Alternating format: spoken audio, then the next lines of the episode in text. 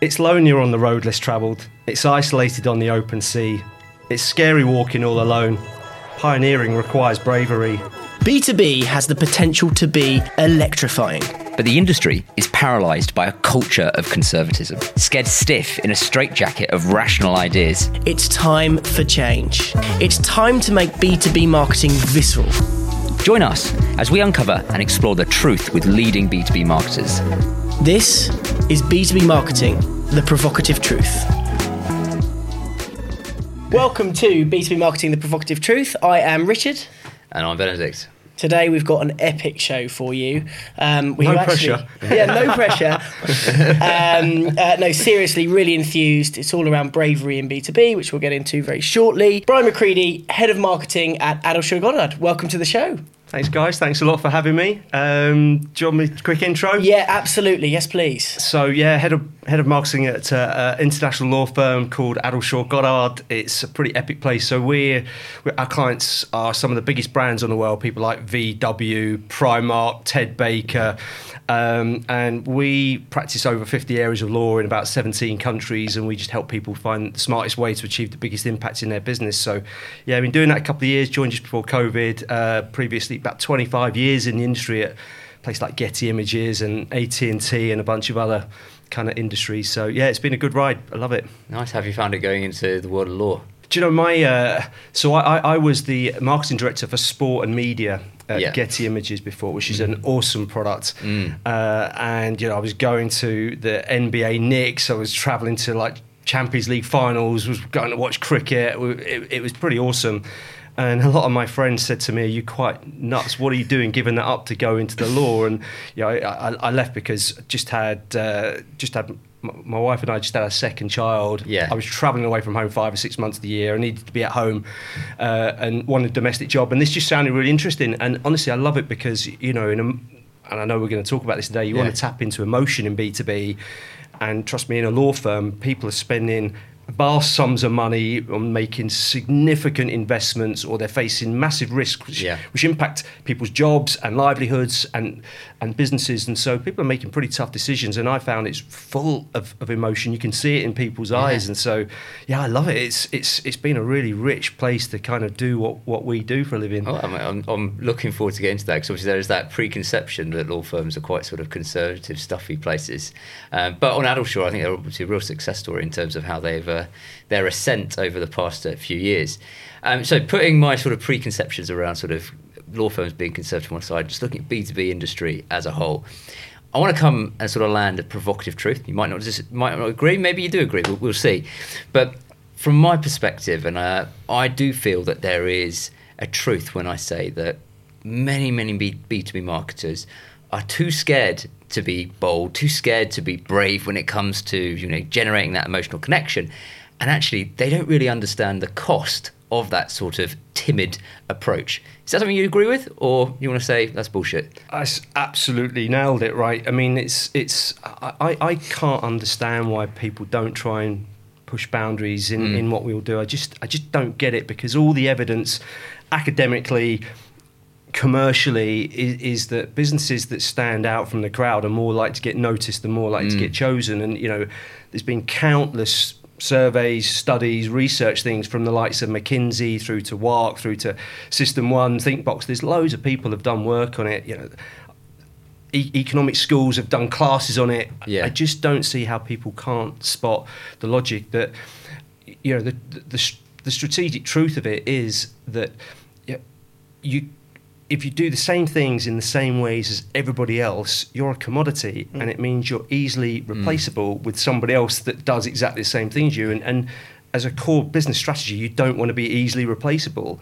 So in your pricing, your propositions, your communications, your branding, your Yeah. products, you have to be creative. You have to be mm. different. So, yeah, I think you've nailed it. I, I, I don't understand why people wouldn't push boundaries to try and stand out more. I just don't get it. And do you think that the blame lies with B2B marketers, or are there any other extraneous factors which are holding them back?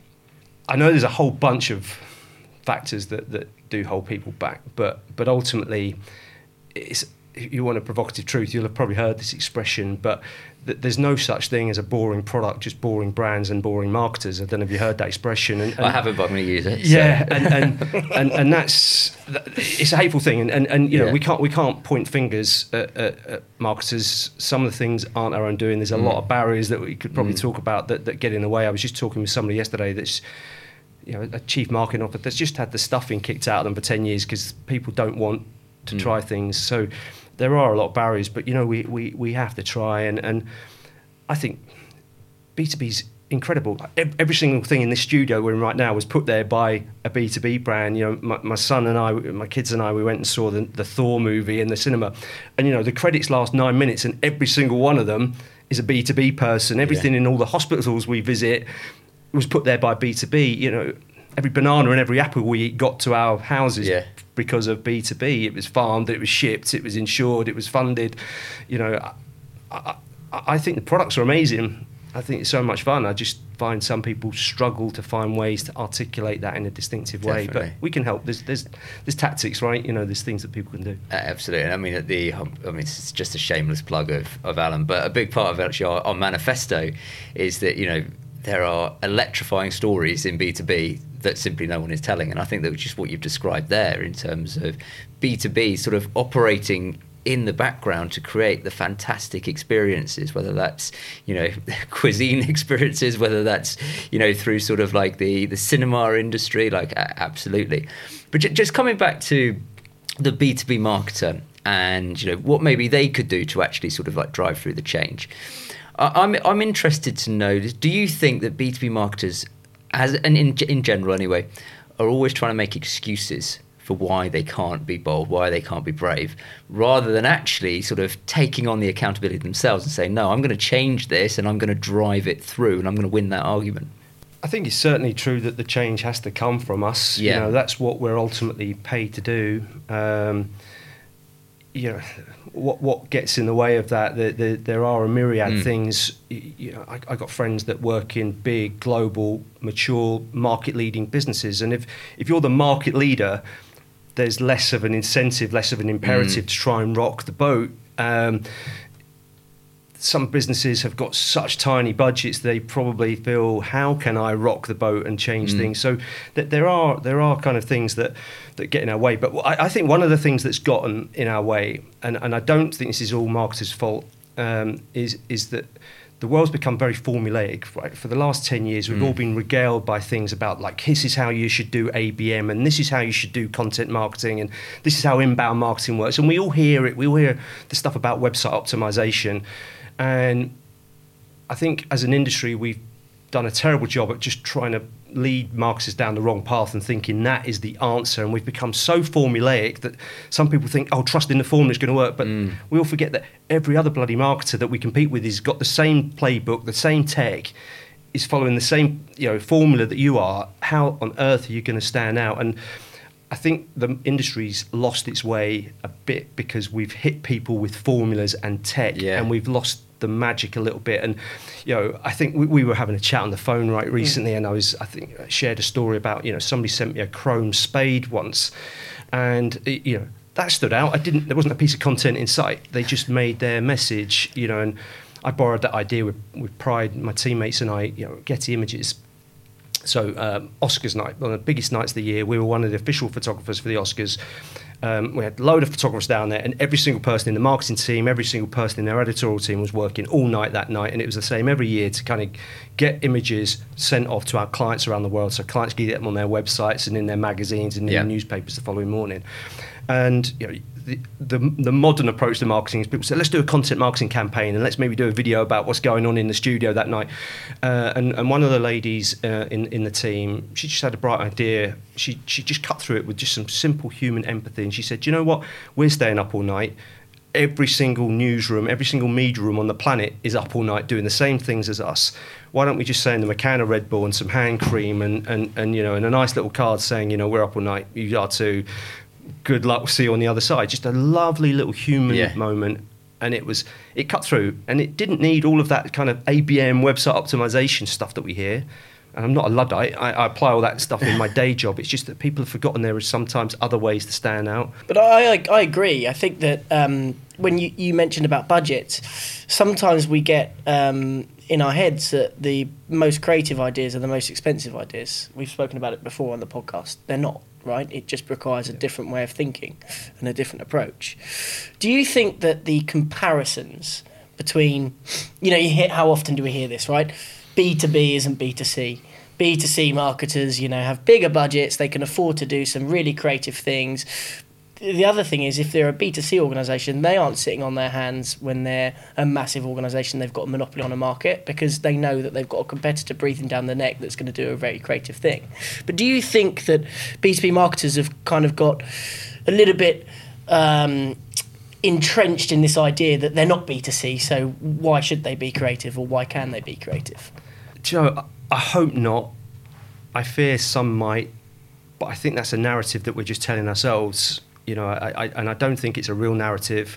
But why is You it know, getting plugged all the time then? I, I, I, I don't know. I, I just can't understand it. I mean, you know, no, no disrespect to, to B2C because, you know, our cousins. They do the same job as us. They work in tough conditions, right? They've got tough competitive markets. They've got their own problems.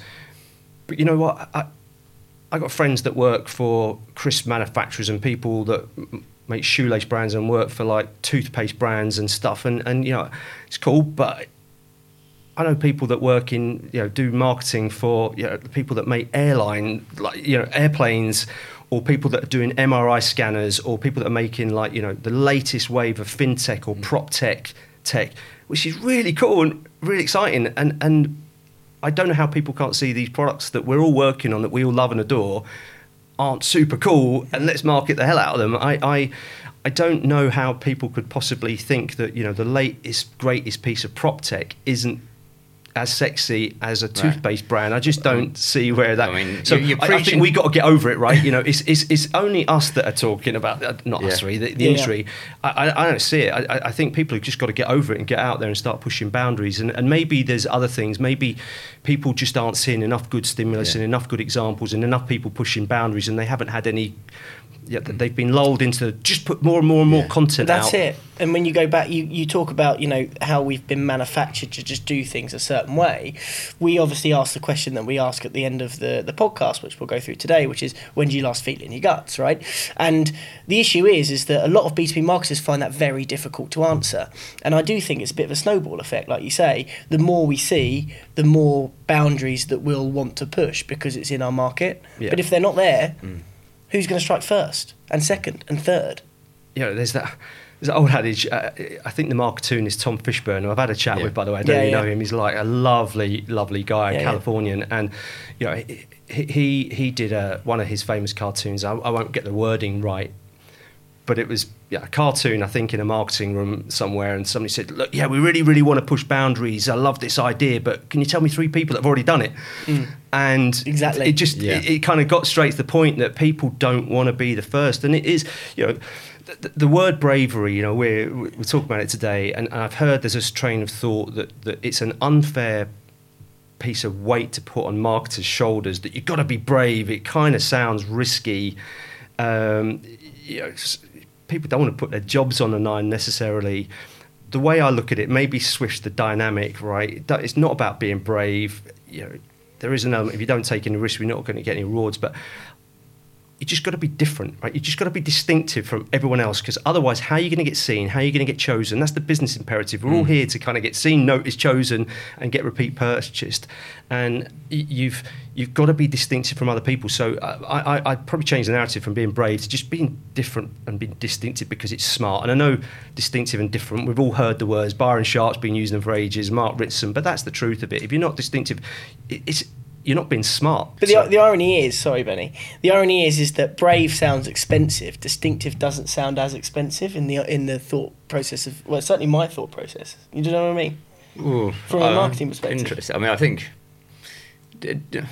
I don't know. I'm not, I'm not sure I necessarily fully agree, with it, but I, I definitely agree with the sentiment yeah, of the conversation. uh, well, just listening to it then, you know, it, it, it does feel like brave, bloody hell, that's going to cost me an arm and a leg. I think the thing with bravery actually is not, it's less about the cost. It's about it's about the psychology, and I think it's what you're sort of talking about is that people don't want to put their job on the line, and they want to ha- work from precedent all the time. And if you work from precedent, and that's obviously the point of the Fishburne sort of uh, cartoon you were referring to, you're never going to do anything new, just by its very nature. It, you know, that would be a paradox. But the world in changes. Mm. You know, even when marketers go into roles and they, you know, cookie cutter and they eat, sleep, repeat what they did in previous roles three, four, five, six years ago because it worked. Mm. The world changes. You know, post COVID, everything you know has a a life cycle, and if you don't innovate, if you don't change, you're always going to be one step behind.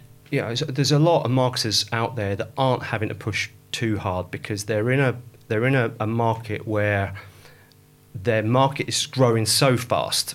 You know, if you were one of the, you know, look, look back a couple of years when we were in COVID, if you sold webinar software, you didn't have to market too hard. The thing was getting sold so quickly, you didn't have to mm. be creative. And, and I think there's a lot of people, particularly in startups, and they're in a new area, and everyone's growing, and everyone's getting a slice of the pie. It's like, great, my content seems to be working. I'm, I'm getting new leads. But there's an interesting point I think that happens for most businesses. As soon as the market growth slows down, and then you're looking around and think, oh, now I've got to steal market share from somebody else to grow because the pie, the, the, the size of the pie isn't Yeah, yeah. like growing year on year. All of a sudden, then you suddenly realise, oh, now I'm going to have to graft harder to, to win more the share same, than basically. they are. Yeah, yeah. And it's that point when you've got to be more creative. Yeah. So there's probably marketers listening that, you know, thinking, I just don't need to. And they probably don't because their market's growing so fast. But some of us, when you're in a mature market or you know the market's not growing and you have to fight pretty hard and that's where creativity comes. So some marketers just don't have to. There's other marketers are probably I, I reckon most of the people i know are trying their hardest to really push boundaries but influencing people internally to spend money and to try different things that the influencing skills might not be there in some cases you know, it's, it's tough. It's, there's, there's no, we're having to push hard with people that maybe are quite rational thinkers in our business and don't want to push too hard. I mean, I think that in terms of just coming back to the sort of the semantics around it, I think that in order for you, um, sorry, in order for you to you know gain market share, if you were to respond to sort of a declining market or whatever, you've got to be creative in terms of innovating and doing things differently. But that's sort of one thing, which is a creative mindset. And as I said, that that look to sort of to innovate in terms of whether it's your proposition, in terms of your your your product, in terms of your marketing approach. But where I think that the bravery aspect still comes in ties into what has been historically a misunderstanding around the role of emotion within B2B marketing. Now, you mentioned a number of studies, and obviously Binet and Field, absolutely sort of renowned for sort of that seminal um, study around sort of like uh, that 50% of decision making within B2B is still made from an emotional sort of like basis. I think that where it requires bravery is to launch yourself into emotion led marketing within B2B. Now, I know it's all kind of related because there aren't those sort of historical precedents, but that's where, you know, there's such a big sort of communication piece to the rest of the business and or just a feeling of uncomfortableness because it's such a departure from traditional means of advertising. Now, f- from your perspective, are, are you seeing the, the movement in the, the right way? And are you seeing marketing teams within B2B sort of like environments really embracing that opportunity to engage emotionally with, you know, really, really sort of like compelling creative work? Yeah, I, I, it's an undeniable movement. mm. I think it's a different world now than it was five or six years ago. I think we've re- remembered partly what our profession's Mm. about. I mean, I'm old enough now to have learned all the dark arts of the, the magic and the art form of marketing and the creative skills. Mm. That was what we majored on, I guess, when I started in my career. And, and I think it's come full circle. So I, I guess now what's probably more interesting is is whether this generation of marketers, my peer group, do they know how to tap into the emotion? I think people have heard it enough Mm. to know that they have to, and I now I think people on the journey will, okay, how do I do it, and where's the the magic, and and how I the, the people I work with, the people I try and help, because I'm mentoring a few people in the industry at the moment.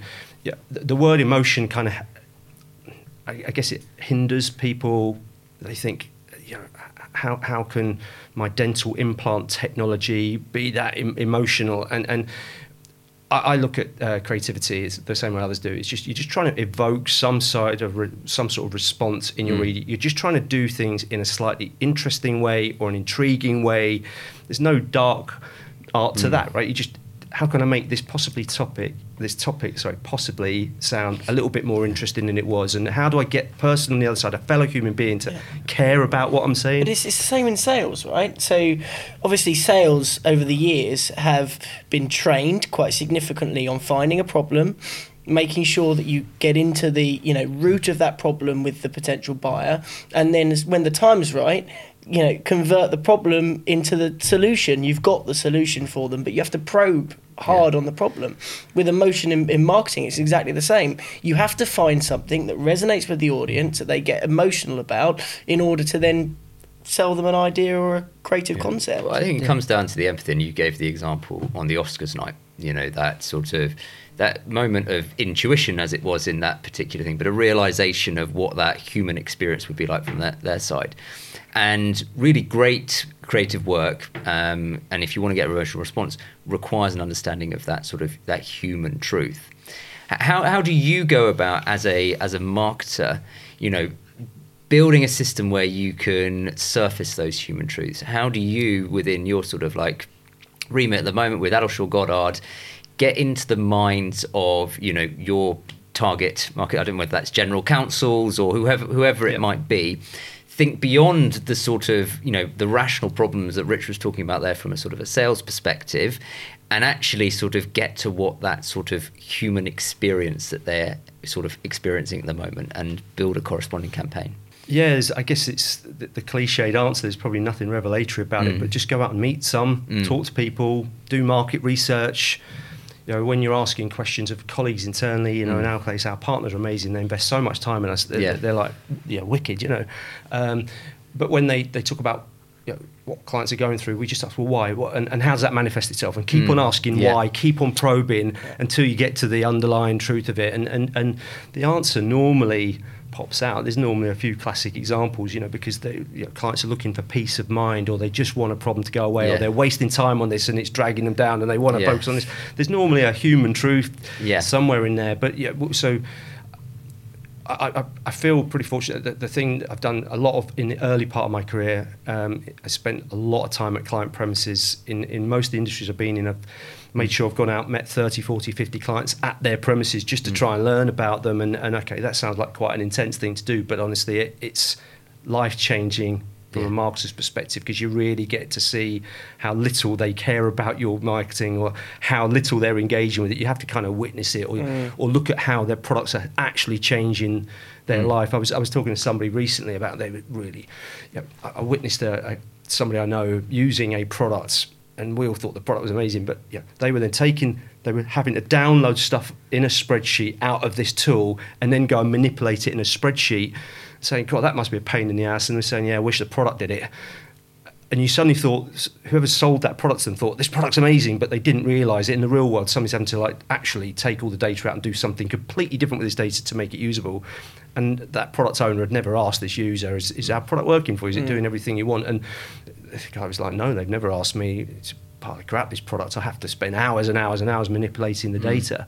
Um, yeah, it wasn't wasn't Yeah. something we as a law firm do. I just happened to be with a Yeah, friend of of, mine that was working on this piece of kit, and, and you know, so people g- get out in the field more and probe why and how does it how does it matter. But we're all human beings. Yeah. We- I think we've got to learn to instinctively know and just not rely on data about what's going to move a fellow Yeah. human being. And, and there was a there was another classic piece of info. I think it was Workday uh, who do I think yeah, like HR Yeah. Mhm. tools.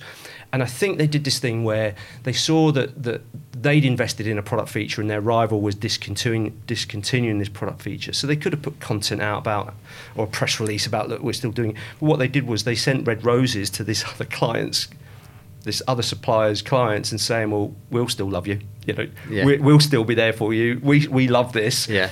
And that just that little red roses moment, I thought that's just genius. It's it's so clever. It's finding a human insight, and you know, I, I don't want to sound like a luddite. I use data just like everyone else. I won't make any decision without some research or some data behind it. But I'm also prepared to make a leap, and I think that's where that's where the best brands are kind of prepared to kind of try something. And, and just just very quick, I appreciate you, you your question, but I think you you you talked earlier around sort of like you were schooled in sort of creativity within marketing. Funnily enough, podcast that we were doing earlier this week um, with uh, the CMO of um, Ionos, isn't it, Annabelle? Um, and we were talking about the skill set of the modern marketer, and we were sort of like posing that given the way that marketing has moved recently, which is so much about performance, so much about sort of you know the the analytics almost and the data that you just described, from your perspective, is the modern cohort of marketer that's coming through? Do they have that skill set that's actually required to sort of, you know, have that human intuition and think creatively in the way that you've just described?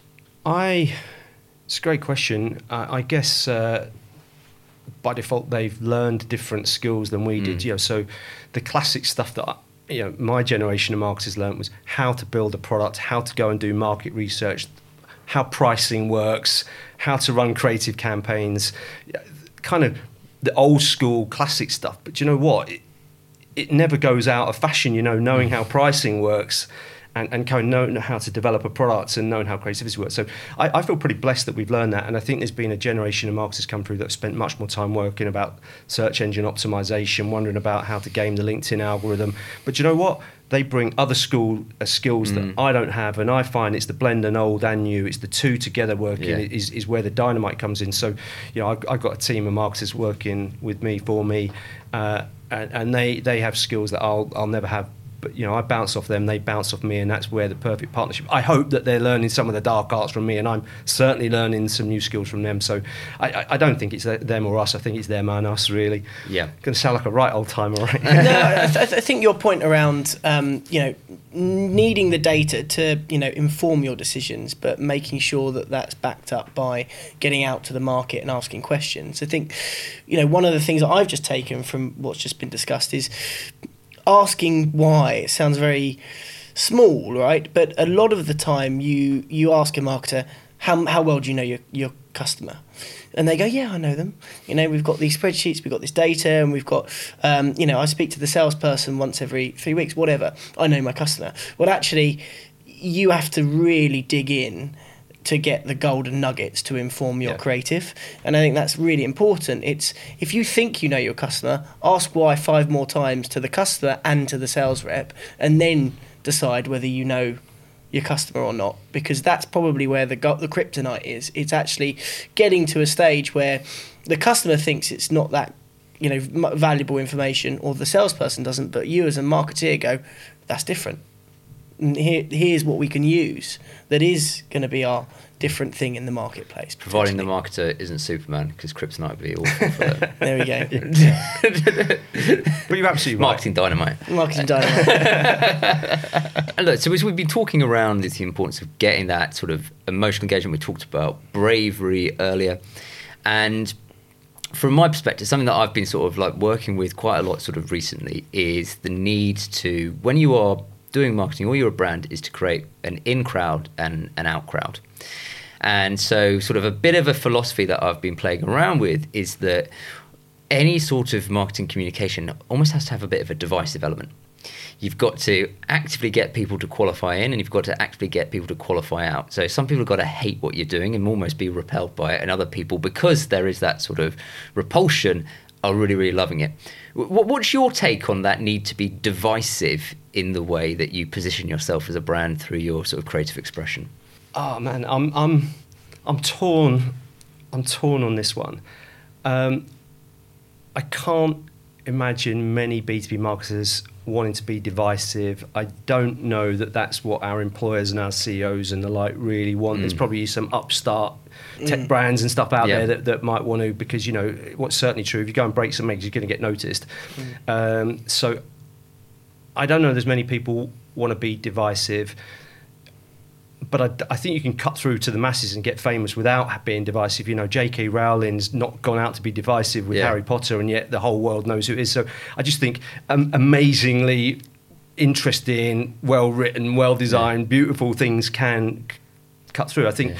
I think you can be interesting and still be famous without being divisive. But there's there's a point that you said though that does resonate with me that if if no one really really loves what you're doing, what's the point? But if somebody really, really loves it, by default, there'll be somebody that really hates it as well because we're all so different. And, and I, th- I think you have got to push boundaries Yeah. a, a little bit, and, and there is a risk that some people might not go for it. Um, so yeah, I, I'm torn on it. I, I just try and make things as, as, as interesting as possible, and, and just remember that you can't bore people into submission. You can't bore people into liking you, liking your brand, clicking on things, and so by default, if you're going to make things some unboring, somebody out there won't like it. But Yeah. uh, yeah, I, I don't know if I'd be too insulting or anything. In, No, no, no. and- and I don't think you know. it's about being ins- insulting. We, we, when I sort of use the word divisive, I'm Yeah. deliberately using a relatively sort of like provocative or sort of charged word. But um, it, almost if you come back to sort of the very basics of how people create identity and identify things with things, you've got to create those boundaries where people can say, okay, well, I am this and I am not that. And I think that's what really, really great creative needs to do.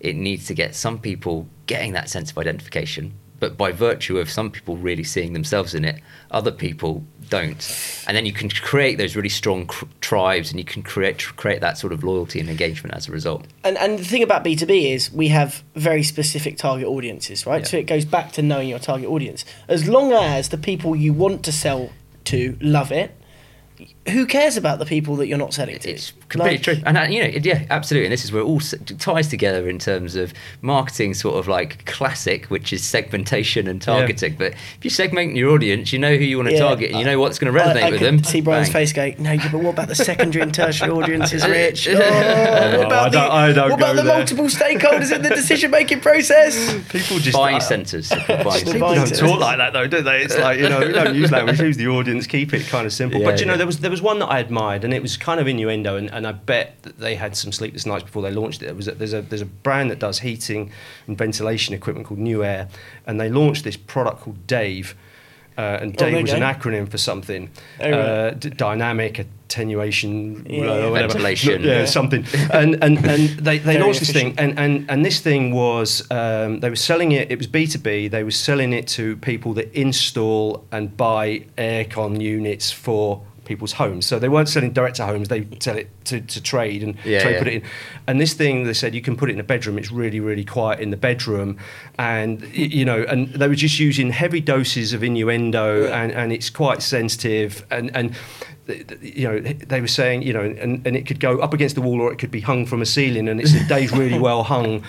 And they were doing all these kind of lines right? And, and you know what? That, that took some guts right? And Yeah, somebody yeah, out there's yeah, going to be quite offended by that. It's kind of quite an old school style of humour. Their sales were off the scales right? And so you know they've probably been quite divisive. I admired them because that took some uh, th- that that was divisive. That's polarizing, Yeah. and, Yeah, yeah. and that's not right for all brands. And there's not many people that are going to get away with innuendo.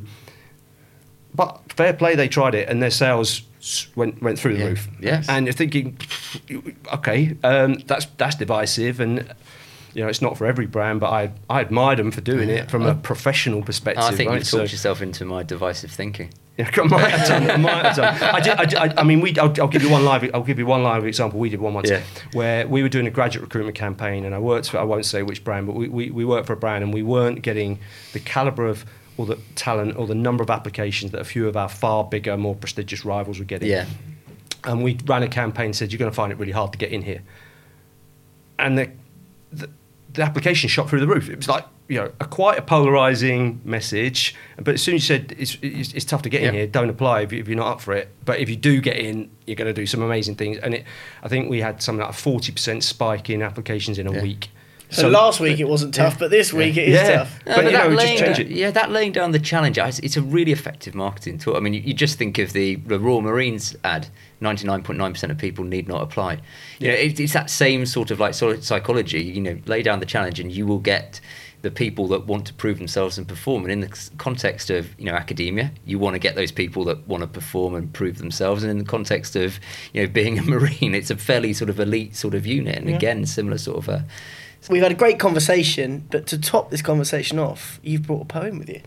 Yeah, I did. So this could be utterly cringe, but yeah. So it was a bit of a bit of a thing recently. I've Yeah. done a few, but you, you invited me to talk about bravery, and I thought let's try and respond to that in a kind of a semi-brave way. Yeah. So this could be utter garbage, but let's give it a whirl. So it's just it's, it's about Wonderful. a minute. It's about a minute long, and and I'm going to have to read it from a piece of paper because I'm not a performance artist. So. You, you do you, Brian. Right, so I'll, I'll just look at the colour training from your page guide. So, all right, here we go. It's called Bravery.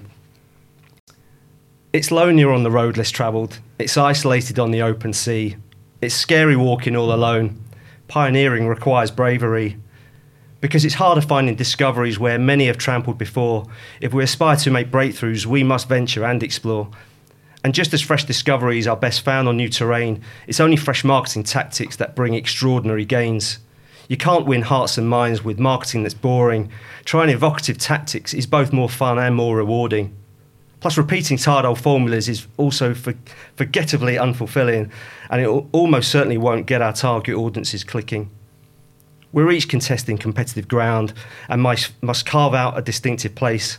But there's more room at the margins, pushing boundaries creates space, and finding space from others is the way to get us seen. It's easier standing out when you're not one of the sardines. So it's not risky being different, it's risky not standing apart. Being distinctive is not a brave move, it's simply being smart. So go where others aren't and try what others won't. Experiment more than rivals and do the things they don't. Let's take the road less travelled and sail on open seas. Let's try doing something special and reveal wondrous opportunities. Well done. Very Sorry. good. work. Very That good. was Sorry, very it's good. superb. Don't know if that'll that make the final cut cut. or not. That will so make the definitely. cut. I just, do you know, it's just, I thought you've got to talk about it in slightly different ways. So that's Yeah. what Yeah. the poetry's all about. So um, Can't win hearts and minds without bravery. There we go. Yeah, Very we- good. but that's the, I mean, it's the thing. You should, we we we got to try, right? You know, Mm. we're all fighting that competitive world, and, and you can't do the same as others. It's just the basic facts of life. So, um, you know, I just think it's the cornerstone of strategy. I, I think people get so focused Yeah. on the creativity. It's just this is just basic strategic skills. It's just be different from the other people and get chosen. No, I mean, uh, to be honest, I think that's probably a lovely sort of sum up of the, the actual podcast. Yeah, Don't you've think done we need to do our job for us. tradi- traditional that- one. Traditionally, that's our worst yeah, bit. yeah. So, they, so, so marketers, you're not a sardine. Go and swim in the open ocean. There yeah, great. Oh yeah, guys. I'll use that one actually. uh, good stuff. Look, we've got one final question for you. Sure. You've actually answered uh, this kind of throughout the podcast, but um, hopefully you've got one more left in the tank. Um, so we asked this to all our guests. When was the last time a piece of marketing made you feel it in your guts? You don't, you don't think Dave was qualify for that? Well, I do, but I want more. We need more. got- more Daves. I think- I think more, more Dave- Daves. yes. That Dave, one was Dave felt it in outrageous. So I think fair play to them. Right, Yeah, it wasn't yeah. my cup of tea, but oh my god, like you know, they've got some some guts. So yeah, I I, I, see- I I'm I'm easily inspired. There's loads of brands. I think agencies like you guys doing great stuff all the time, um, and it really inspires me. And I. I borrow it with pride often the ideas, but yeah, there was one. There was one. This is like total nerdy one that I loved. Right, so the inner scientist in me. I, it was by GE General Electric, and they do um, they do all sorts of underwater acoustic equipment, all sorts of underwater sound sensing equipment and dampening equipment because no one wants noise pollution on under, underwater pipelines and underwater cables. So they've got this quite sophisticated technology that they sell. But rather than go out and just put out a piece of content about how amazing their acoustic technology is, they showed us, and, and they did it in the most dramatic way possible. So they um, it was set in um, in a temple in Asia, and they had one of these big temple bells, this huge thing, you know, it's four times the size of a human being, and they were going to go and bang this thing, and it makes this deafening, deafening noise, and they put a sleeping baby in a cot right next to it. And they surrounded this cot with just this uh, noise dampening technology that they've got, so that you bang this huge bell, and literally a few feet away, the baby couldn't hear it. Everyone else stood around. It's like deafening, but this If baby that just a went few wrong, feet. that Yeah. might Oh yeah, but it was like it showed you some Oh, yeah, I know, and, and, and and like they showed you the science behind it. It's called destructive interference, where you just take the signal from something Yeah. and live invert it so it cancels a Yeah. signal out. It's quite cool. So it's quite scientific, and they showed you, and this is what we use in, in Yeah, all of yeah. our stuff. But they just showed you, and like sleeping babies, who's not going to like that? And it was really a visceral way, and it was the classic. We all grown up with this, and look at you. The show don't tell, right? That was all they Yeah. did. You could tell people how good it is, or you can show them. And I just thought, oh my god, this is amazing, and it was like two million views in minutes, sort of thing, you know. And it went a bit viral for them, and and that hit me in the guts. Just because I thought that's bloody clever. Yeah. Um, you know, who, who sat there and dreamed? How do we show off this under underwater sensor that we've got? And it's, yeah, it's Yeah. brought a baby by it Yeah. in a temple in Asia. It was amazing. Loved Yeah. it. So fair play, G. They did a whole series. I think they called them the Unimpossible Missions as well. that It was one of them. It was was one of the them. snowball chance That- now that as is well? part Yeah, of the there was one of them. Unimpossible Yeah, mission, so yeah. there was uh, there was three or four. There was Yeah. one about you could actually like get sound through a wall or something. I can't remember. It was right, pretty They- amazing. they- I mean, they, they have huge production value as well, but great Yeah. ideas. And I think that's just an example. You take a really great idea that it can scale, Yeah. you know, in a number of different ways. So, Fair yeah, play to them, fantastic, fantastic. Yeah, been lovely. Thank you so much for coming on the show, my friend. It's been really, really good Yeah. chat. Yeah, thanks for inviting me. B2B Marketing The Provocative Truth is brought to you by Alan Agency. To find out more, head to alan-agency.com. You can stream B2B Marketing The Provocative Truth on Apple Podcasts, Spotify, or anywhere else great podcasts are found. And don't forget to click subscribe to ensure you don't miss out on any future episodes. On behalf of the team here at Alan, thanks for listening.